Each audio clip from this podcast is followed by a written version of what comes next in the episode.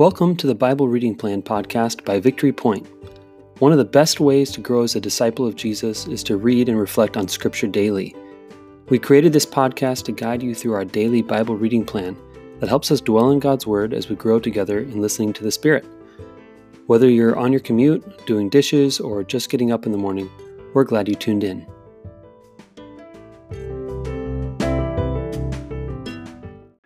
Good morning and happy Saturday. It's what do we call this? Holy Saturday?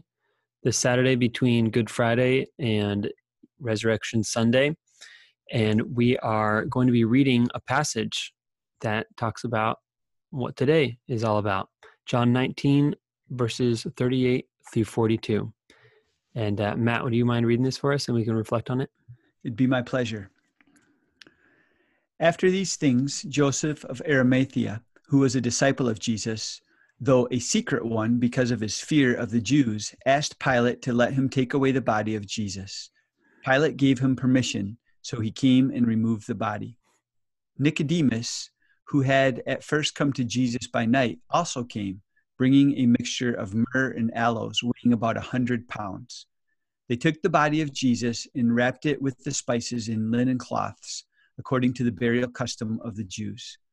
Now there was a garden in the place where he was crucified, and in the garden there was a new tomb in which no one had ever been laid. And so, because it was the Jewish day of preparation and the tomb was nearby, they laid Jesus there. So, Brendan, a, a short passage in contrast to yesterday's passage. Uh, so, as we as we read that, um, what jumps out to you? What grabs your attention? Nicodemus. Yes, I knew you were going to say that. I was going to say that too. Man, uh, since watching The Chosen, he's become a really uh, fully fleshed out character for me. We haven't heard much about him since his conversation with Jesus. We were kind of left on the edge. Mm-hmm. Like, what happens with Nicodemus? Jesus mm-hmm. says you have to be born again, and um, you know this is how it is with people who are of the Spirit.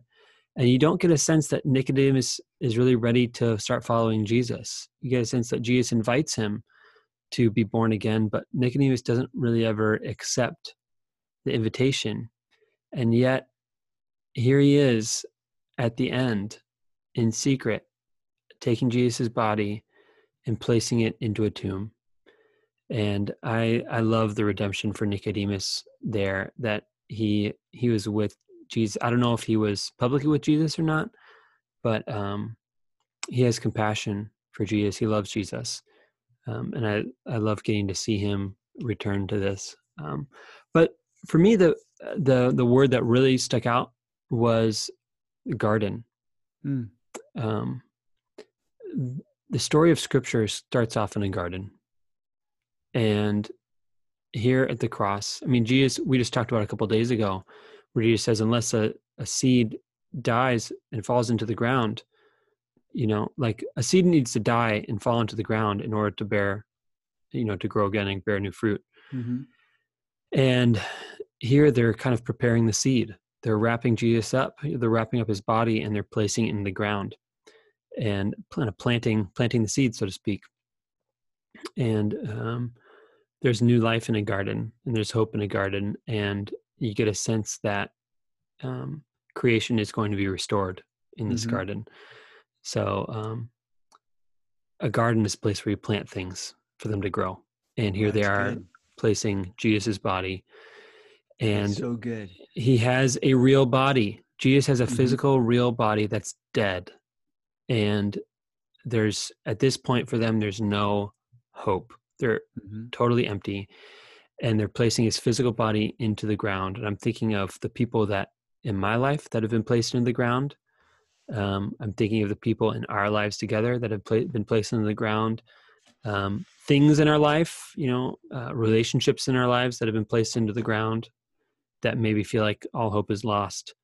And um, and while Jesus is dead in hell, so to speak, I mean, you talk about the Apostles' Creed. I mean, that's a whole other thing. But while Jesus is in death, his disciples take care of his body and they plant it in the ground, um, which is their last statement of faith, I think.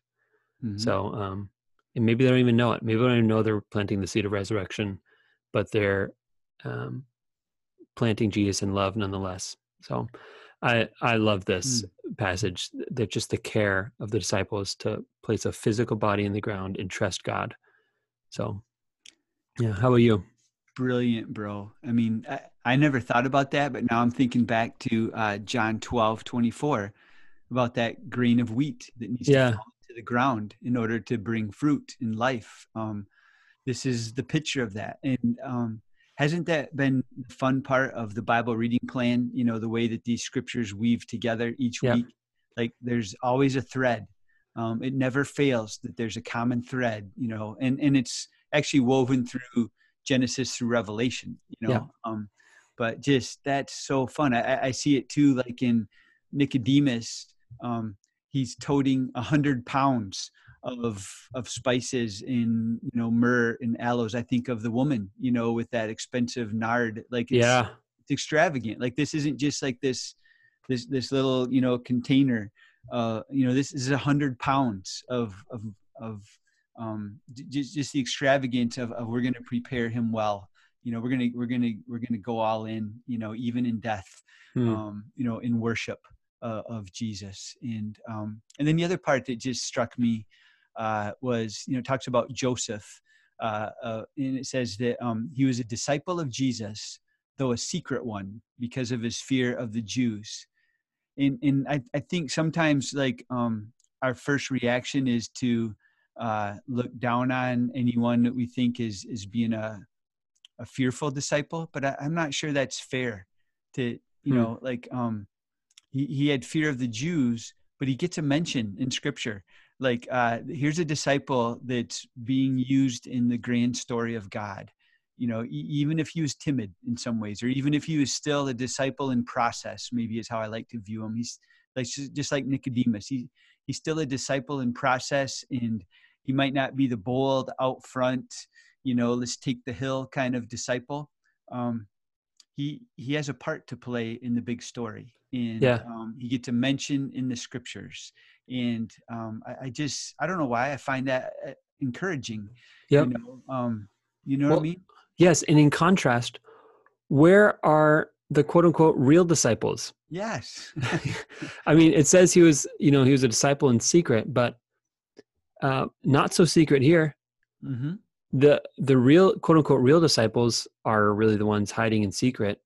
hmm Where where are they? Where have they gone? Why aren't they burying Jesus' body? So he, in some ways, he is taking the hill. hmm You know, he's literally taking the hill of Golgotha. Mm-hmm. Um, so, uh, I mean, this speaks against. We have, con, you know, conceptions of who's a disciple, who's not a disciple, who's really following Jesus, who's not following Jesus.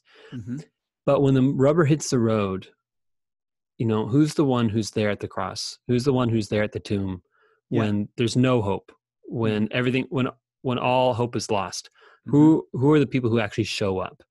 Um, and it's oftentimes not who we thought. Um, during this coronavirus pandemic and shut in and stuff, I've been talking to some other of my friends who are church leaders who say they've been learning a lot about how to be a disciple in isolation from the people who are were kind of the shut-ins who never really showed up to worship like everyone else did who didn't participate in the regular rhythms and now they're they're they're showing up in big ways for the church you know like people who couldn't participate in worship for one reason or another or um, maybe because of a disability weren't able to participate all of a sudden are coming forward um, in the Mhm. moment where we need them the most so Mhm. um, we we have to leave room to be surprised and open to who are the disciples that Jesus calls to himself in moments where um, you know for the- for the rest of us it's easy to be a disciple for most of our homeostatic life but then when the when the you know when the crap hits the fan Mhm. like who are the people who stick around yeah and I- remain I think faithful we're living in that moment right now where those disciples are so necessary and i think are going to be the true ones to um to help carry the church you know because Mhm. we have to be careful not to um elevate like the visible leaders and the, the the public you know ones up front as like the the, the ones who you know are, are the power players in the kingdom i mean it's often more than not in in, in God's kingdom economy, it's um, it, it, can be the meek, it can be the the hidden, it can be the humble. You know, the, those are the those are the ones that um, that step in and step up. You know, in, in those moments, and I, I think we're gonna, like you just said, I, I think we're gonna experience that and are experiencing that in a very very positive way right yeah. now. To simplify it, it's like the story of the tortoise and the hare mm. where the regular the disciples who've been following jesus are like the hare who just get get burned out or scared or scatter when something goes wrong mm-hmm. and these guys are like the tortoise who was behind the whole time but who just stayed the course kept following faithful. in obedience remained faithful mm-hmm. in the mm-hmm. same dire- long obedience in the same direction without the praise without the attention without the reward just sticking faithful to jesus and they're the ones who put him in the ground and mm-hmm plant the seed of resurrection for the entire world.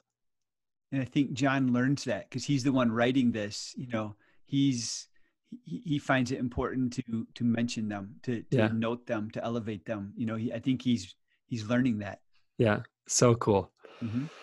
Well, thanks for talking about this passage. I never, I didn't know we were going to get so much out of this short little passage, but um, yeah, me neither. This is great. Um, looking forward to um, tomorrow morning, Easter morning. What do you say we record a podcast for tomorrow morning? Yeah, we can do that. All right, we'll do it. We don't normally do a podcast for Sunday morning, but it's Easter. It's we'll, Easter. Let's just do it. It's Easter. All right, we will be in your ears. Until then, be filled with the hope of resurrection. And tomorrow morning, just jump for joy. Jesus is alive. We will talk with you then. Bye bye. Thanks for listening to the Bible Reading Plan podcast. If you have any reflections on the scripture we just read, please click the link in the show notes to leave us a voice message. We'd love to hear from you. Let me send you on your way with a blessing. The Lord bless you and keep you. The Lord make his face to shine upon you and be gracious to you. The Lord lift up the light of his countenance upon you and give you his peace.